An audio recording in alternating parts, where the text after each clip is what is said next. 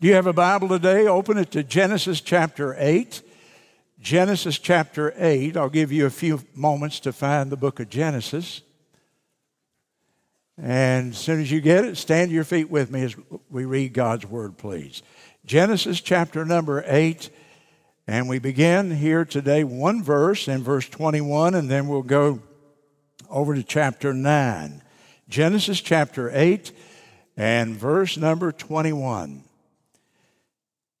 And the Lord smelled a sweet savor coming from the altar of Noah. And the Lord said in his heart, I will not again curse the ground anymore for man's sake. For the imagination of man's heart is evil from his youth. Note that phrase.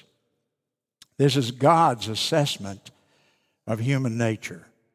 The imagination of man's heart is evil from his youth. And neither will I again smite any, any more every living thing as I have done. And while the earth remaineth, seed time and harvest, and cold and heat, and summer and winter, and day and night shall not cease. Chapter 9, please, verse 8. And God spake unto Noah and to his sons, saying, I will, I, and I, behold, I establish my covenant with you and with your seed after you, and with every living creature that, that is with you, of the fowl, of the cattle, and of every beast of the earth with you, from all that go out of the ark to every beast of the earth. I will establish my covenant with you. Neither shall all flesh be cut off any more by the waters of the flood, neither shall there any more be a flood to destroy the, the earth. And God said, This is the token of the covenant which I make between me and you and every living creature that is with you for perpetual generations. Notice that. Will not, uh, it will not end. The covenant will not end. I do set my bow in the cloud. It shall be for a token of a covenant between me and the earth. And it shall come to pass when I bring a cloud over the earth that the bow shall be seen in the cloud. And I will remember my covenant, which is between me and you, and every living creature of all flesh. And the waters shall no more become a flood to destroy all flesh. And the bow shall be in the cloud.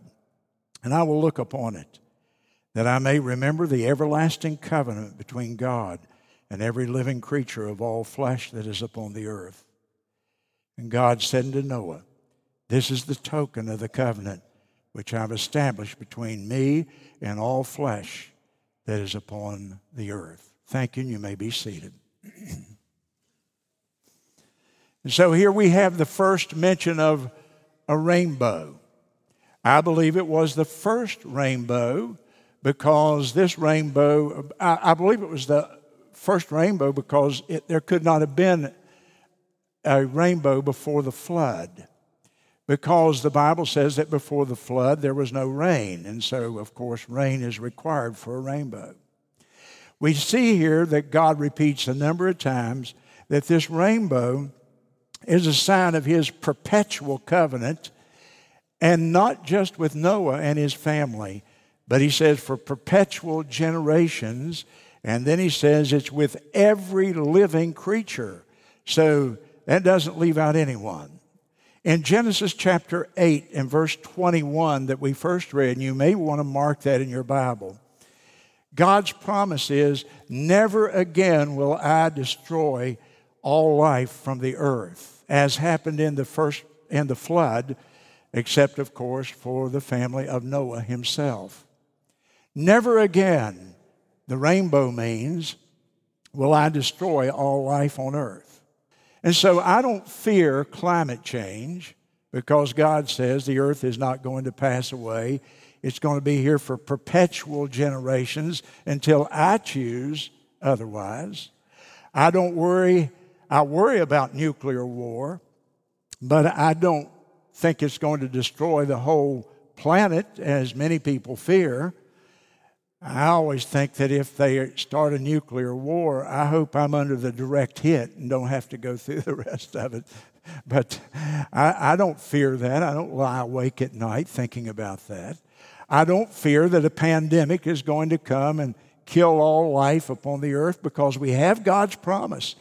And every time I look up and see a rainbow, as I did yesterday afternoon, by the way, when I see a rainbow, I know that God has promised perpetual life upon the earth until He comes and He chooses otherwise. A rainbow is found four times in the Bible, only four mentions that I can find. And it's interesting because the context always is the key to interpretation, isn't it? And the context, each time a rainbow is mentioned in Scripture, the context involves God showing mercy, God showing grace, but also it's connected to a time of judgment. So, mercy and grace in a time of God's judgment. And so we have it here Genesis 9 and 16. The context is right after the great flood, and God shows mercy and grace to Noah and his family. He has saved them. Noah found grace in the eyes of the Lord, the old song says. And then in Ezekiel chapter 1 and verse 28, the context is Ezekiel has a prophetic glimpse into heaven. And the Babylonian captivity is about to come. God is about to judge his people for their idolatry. They're leaving him and worshiping other idols. The nation is going to be carried away, the nation is going to fall. Judah and Israel will no longer exist for 70 years. And so at that time, God hangs a rainbow up there and he says, But there's going to be an end to this. There's going to be mercy. There's going to be grace. We find a rainbow in Revelation chapter 4 and verse 3, where the context is just before the tribulation period. The tribulation period opens in Revelation 6 and 1, and all the great judgments of God befall the earth, and God is seen on his throne with a rainbow about him mercy and grace in a context of judgment. Revelation chapter 10 and verse 1 is the final rainbow in the Bible. The context is it's the end of the tribulation period now. And uh, John looks into heaven in his prophetic vision and he sees a rainbow again at the throne of God. This is just before the return of Christ at the end of the tribulation period. The tribulation judgments are over, and now we are ready for uh, the millennial kingdom to begin. And so God hangs a rainbow there, a symbol of his mercy and grace. However, you and I live at a time when the rainbow has been hijacked and has become the symbol, instead of God's mercy and grace, it's diabolical, really. Instead of God's mercy and grace, it's now the symbol of practices that the Lord Jesus Christ, in His Word, said these are not to be. It has become the symbol of gross practices of immorality. From God's mercy and grace to immorality. And this is, we're just about at the end of Pride Month, and I don't want to wish away my life, but I'm ready for Pride Month to end. Um, the rainbows that I see everywhere are not God's rainbow. They don't represent mercy and grace.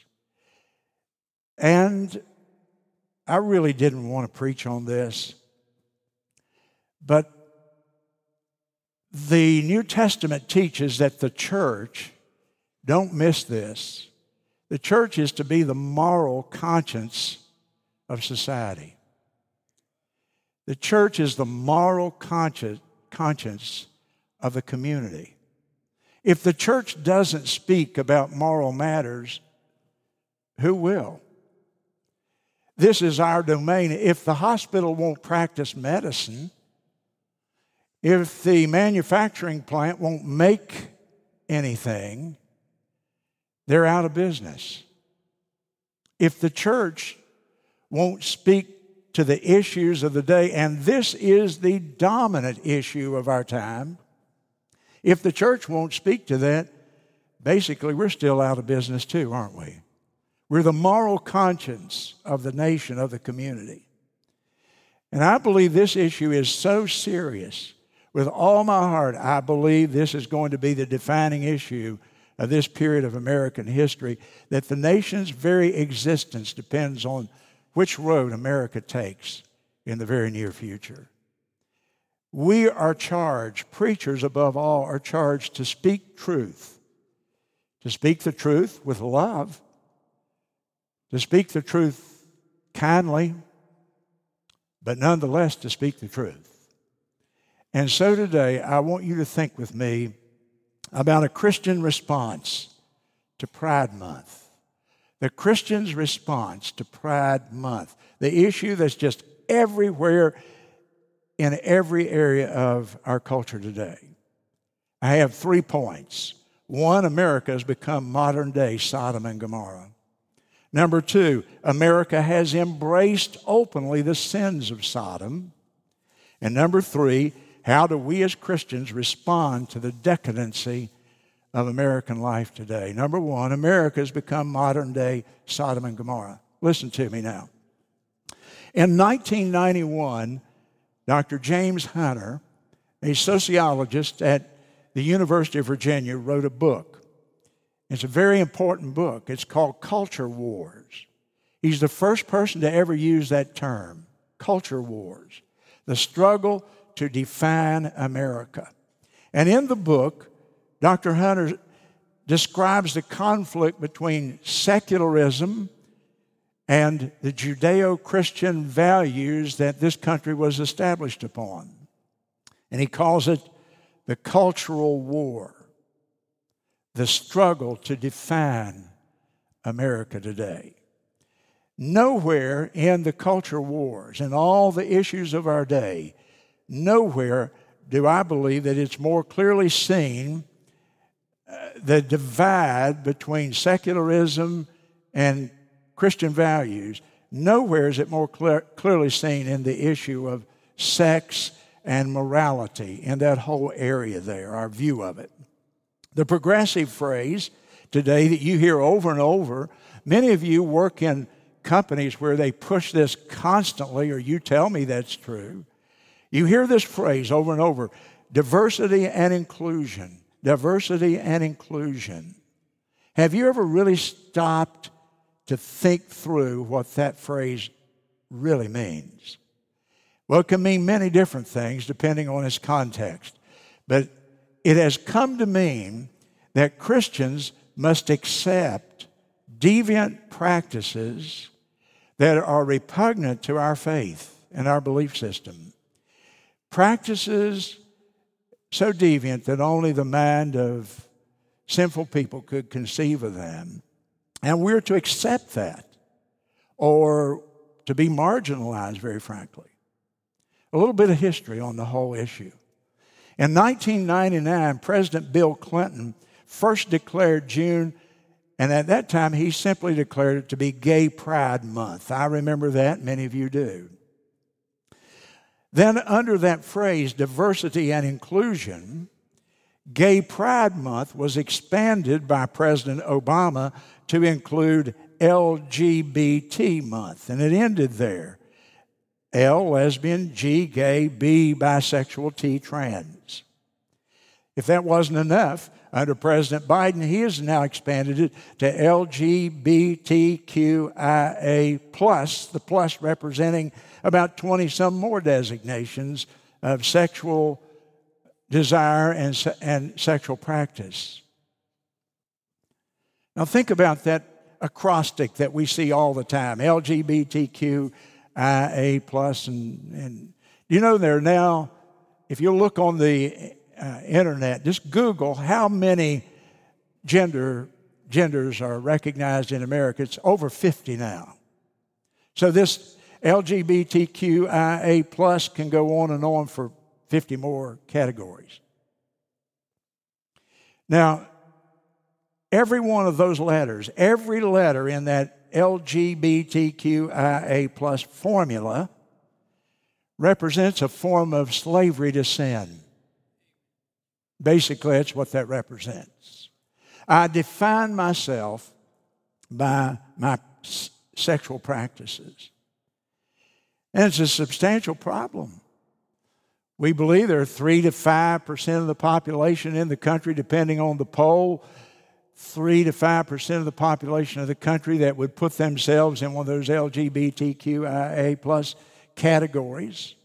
3 to 5% of 300 million people, though, is somewhere between 9 and 15 million people. That's a lot more people than live in South Carolina, for example. So we're talking about a huge number of people, though it's a small percentage of the, of the population.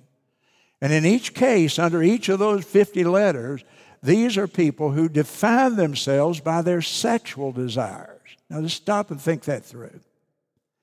I don't define myself as straight. I, it never entered my mind until just a few years ago when it was forced upon me by all this stuff. How do I define myself? I'm a male. I am a husband. I'm a father. I'm a grandfather. I'm a preacher. I'm a pastor. I'm an American citizen. Man, I define myself in a lot of ways. I'm not going to reduce myself to one thing, and that's the sexual desires and practices of my life. Just think about a person that only defines themselves in that one way. And that'll help you understand the enormity of the problem here. So the Pride Month was started. The proponents believe that if we celebrate these practices rather than reject them, that they will live a shame free, I'm using their terminology, we want a shame free life because we have a lot of people in our movement who are depressed, severely depressed, and considering self harm, and a lot of people are taking their own lives. And so the argument is if we celebrate this, our, our identity, rather than reject, have it rejected, then we will live shame free and we won't be depressed and we'll reduce the number of suicides. And with that in mind, every year, for an entire month, the rest of us are subjected to a tsunami of propaganda. It comes in waves over everyone living in the country. And it seeks to convince you listen, here's the issue. Because sometimes when I preach on this, I, I wonder do people really grab the enormity of what it, the, the ultimate uh, consequences of where this road is leading? And so they're seeking to convince you and me that our Bible is wrong, that our Judeo Christian beliefs are in error. They're seeking to convince us that Jesus Christ really was a liar because he spoke to this and he said that every word of the Old Testament was true.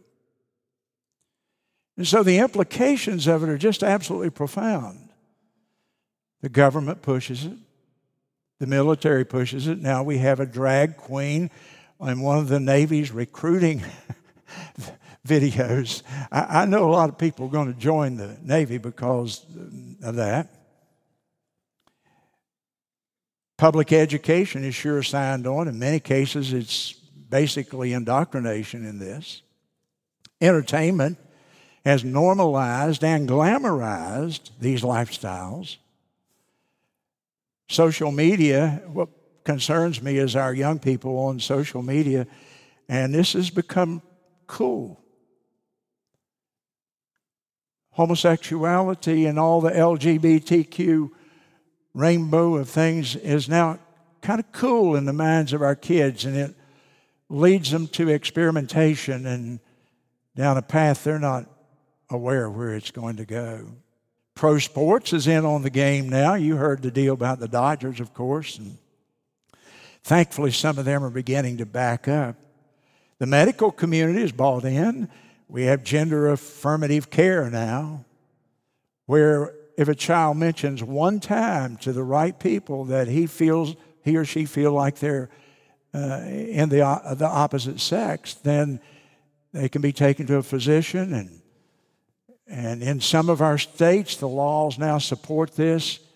It's, it's turned into a really a, a medical nightmare. Corporate America's in on it, you know, Target, North Face, Vanguard, Cracker Barrel. Who ever thought we'd sit on the porch at Cracker Barrel in a rocking chair after eating chicken and dumplings and talk about this? Just doesn't fit, does it? Huh? Doesn't make sense. And now some churches are in on it. And they affirm this lifestyle. How do I put a Bible in this hand and affirm affirm this lifestyle? And you know, with all of the publicity and all of the positive affirmation, the rates of depression and suicide in that community continue to climb. We haven't done a thing. We haven't removed the shame because the shame doesn't come ultimately from the culture, the shame comes from the conscience. And God put that within each of us, and we just know in our knower what is right and what is wrong. How could this happen in America? How could this happen in my lifetime? And sometimes I stay awake as I did this morning with it on my mind. I think, how could this happen to my country? At one time, the godliest nation on the earth. Number two, America has embraced the sins of Sodom. Let me explain that to you. Will you open your Bible with me? And it's very, very clear here Ezekiel chapter 16. What are the sins of Sodom? You think you know? Well, you may know one of them. I don't imagine, I don't imagine you know all of them. The sins of Sodom. There's six of them enumerated here in the scripture. And America has embraced every one of them, as you will see. In Ezekiel chapter 16 and verse number 49, Behold, this was the iniquity or the sin of thy sister Sodom, the prophet said to Israel. What are the sins of Sodom? Number one, pride. Pride. Pride says, God, we reject your standards. We know better than you what is good for mankind. We know better than you who should participate in marriage. God, we know better than you what a family is supposed to be. Pride, arrogance says, God, you say certain sexual practices are sinful. Well, who are you to judge us? You don't know how we feel. And so pride was the sin of Sodom. Pride, according to Isaiah 14 and Ezekiel 28, was behind the downfall of Lucifer. Lucifer became Satan, the devil, because of his pride. It's the mother of all sins. In Proverbs 6 and 16, there's a listing of sins. These six sins doeth the Lord hate, yea, seven are an abomination. So, seven sins. Number one on the list the sins that God hates. The first one listed is pride, and then it says it is an abomination. Now, you know the Bible says that certain sexual sins are an abomination, but do you know that God puts pride right in the same category with that? Pride, Proverbs 6 and 16, I think it is, says, look, pride is an abomination as well as some of the other things that we've determined are, are an abomination. And so this is the first sin named of the sin that God hates. 2 Timothy chapter 3 and verse 2, it's the sin most associated with Satan himself. We tend to think that Satan would be involved in some sort of gross immorality or, or murder or violence or terrible things like that, things that would send you to prison for a long period of time. Uh-uh. Do you know the sin most associated with the devil himself is the sin of pride? Now stop and think about that. And when you feel a sense of pride rise up within you, you, you put it down, you deal with it because it's the sin that God hates, Proverbs 6 and 16. Continue with me, though, in Ezekiel chapter 16, verse 49. This was the sin of thy sister Sodom, pride. Secondly, fullness of bread. Fullness of bread. You could call that affluency, couldn't you? We have everything that we need, everything that we want. Sodom was a very, very prosperous city, Sodom and Gomorrah. That's why, if you remember, Lot wanted to move there. The whole reason for going there, it would be uh, an advantage uh, business wise. And so, fullness of bread, affluency. Now, listen, most of us in here, by most standards, are affluent people. And we don't have a whole lot of really poor people here. I wish we had more, in fact. And, and I am affluent. The church has blessed me so much throughout my ministry that I would qualify as being an affluent person. And here's what I know from my own heart, and I don't think I'm an exception. Affluence has the potential to cause us to move away from God, to forget God. The more we have, that's why there's those warnings in the scripture to people who have a lot of uh, wealth and riches, because the more I have, the more I become independent in my own thinking. And rather than depending upon the Lord, I depend upon my substance. I become independent of Him. I don't have to pray, Give me this day my daily bread. I got a pantry full. And so affluence works against spirituality. It's not a sin to be well off, but just watch what it does to you. Don't let it move your heart away from God. Some of the coldest, hardest people I know are saved people, but God has blessed them so much they've forgotten where it comes from. Don't ever forget the Bible says that every good gift that we have comes down from the Father above. Every gift. If it's a blessing, it came from the Lord. And so affluency was the sin of Sodom. And here we live in the most affluent country in, in, in the history of mankind in America. Be careful, I caution you. Verse 49, he continues, and an abundance of idleness. They lost their work ethic. Oh, my soul, does that sound like anything happening today? When everywhere I go, the man that owns the business says I can't find anybody to work. I have to wait for an hour and a half in the restaurant to get my food because he's operating with a skeleton staff. Think about the relevancy of the passage here. I tell you, God's word's always relevant. They lost their work ethic. Their goal became a life of leisure rather than a life of productivity. And today, we're finding that to be true in America. We've embraced the abundance of idleness philosophy. You know, there's an interesting verse in the book of Lamentations. I didn't write it down, so I don't know the specific reference, but you can look it up. Here's what the prophet said It's good for a man to bear the yoke when he is young. It is good for a man to bear the yoke, meaning to carry responsibility when he's young. One of the, I think one of the best things in the world you can do for your children is to teach them to work. Teach them a strong work ethic. I know the whole neighborhood's playing. I know the other kids are off having a good I, I know all I know what you're dealing with. But you do your children a favor, my friend, when your children learn just simply how to work, how to go and put themselves into a project I, I look at it, uh, boy, I don't want to sound, I don't want to sound like my age.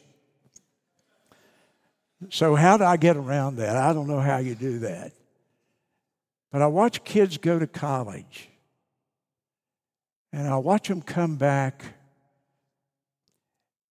and they're in their fifth or sixth or seventh year of college now.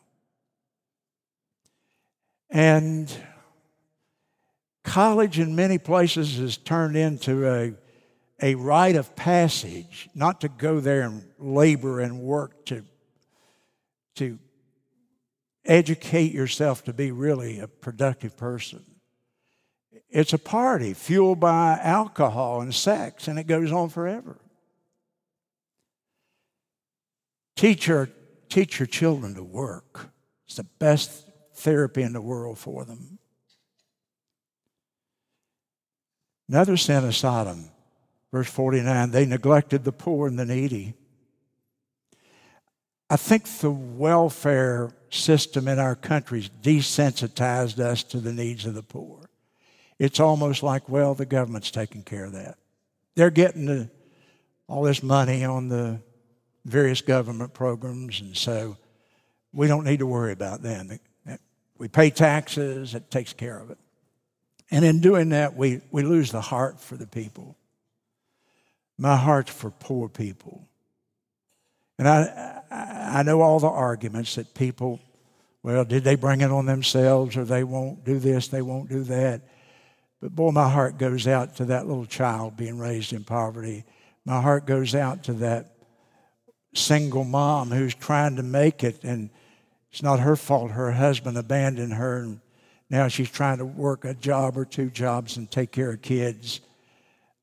I want to have a heart for the poor and I want to help the poor. And just because they take a lot of my taxes and waste them, I don't want to stop my ears to the poor people. They're hurting. And in Sodom, nobody cared about the poor people. Nobody cared about the poor people. And then go on to verse 50. And they were haughty. Oh, we're back to the pride thing again, huh? I've already preached on that, but they were haughty. They were arrogant. They were proud. We know better than God. And then in verse 50 again, and they committed abomination. You know all about that. You know that when God went down to Sodom and was ready to judge it, he said, If I can find 10 righteous people in that large city, if I can find just 10 righteous people, I will spare it. And he couldn't find 10. He had counted down from 50 to 40 to 30 to 20 to 10, and he couldn't find 10. Do you know how many righteous people there were in Sodom when God sent the judgment? One. His name was Lot. One. And the whole culture had gone so far into depravity that when Lot had guests, they tried to take him and have relations with them. You see, when a culture, hear me, when a culture rejects God's moral standards, where do you go to find morality?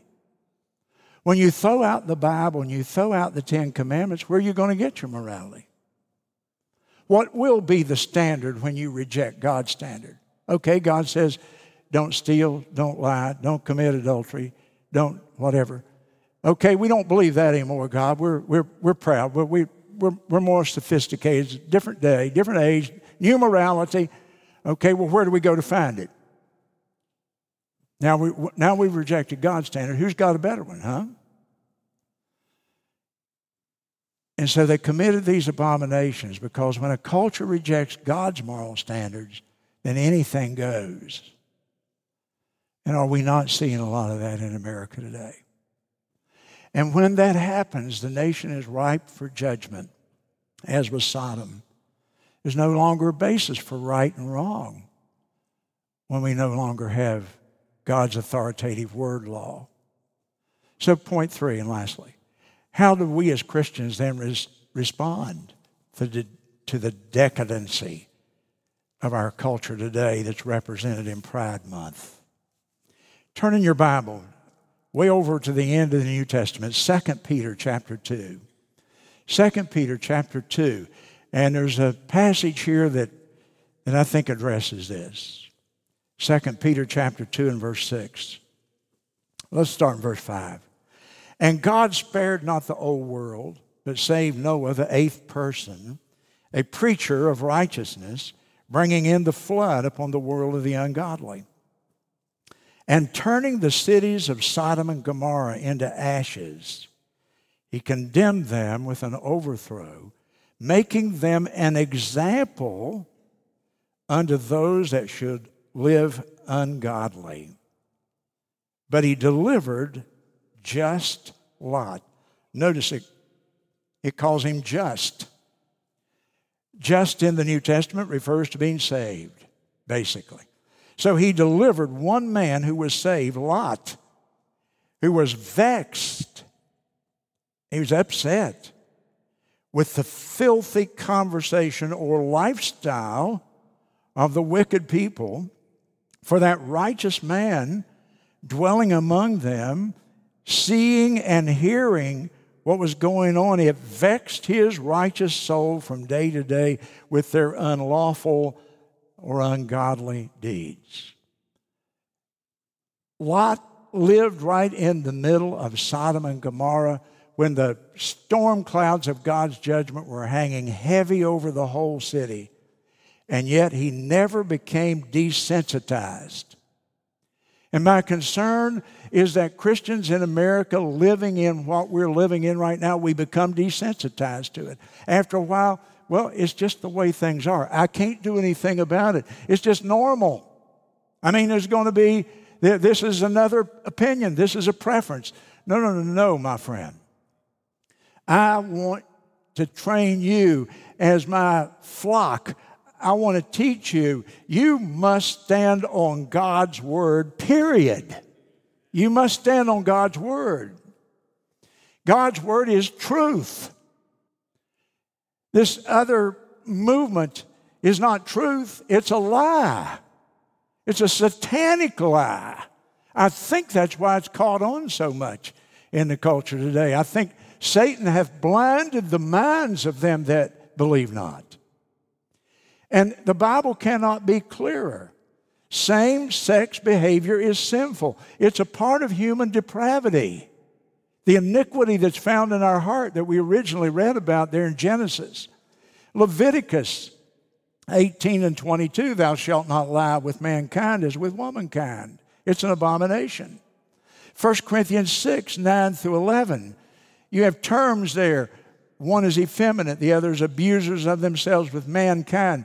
Both of those, when you study them in the original, refer to homosexual practices that are well known among people in that movement. Romans 1 24 through 26. Twice it says God gave them up, once it says God gave them over.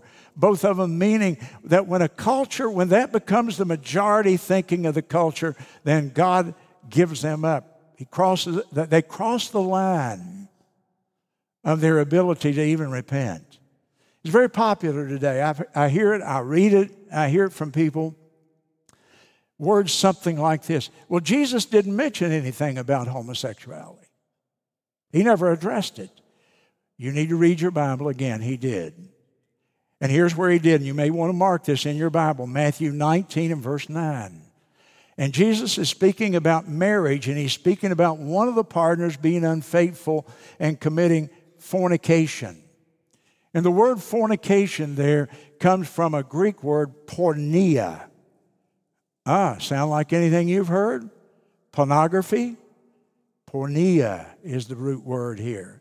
But listen, here's what porneia means it means any sexual practice, any sexual practice. LGBTQIA plus and more and more and more and more. Any sexual practice outside the bonds of male female marriage.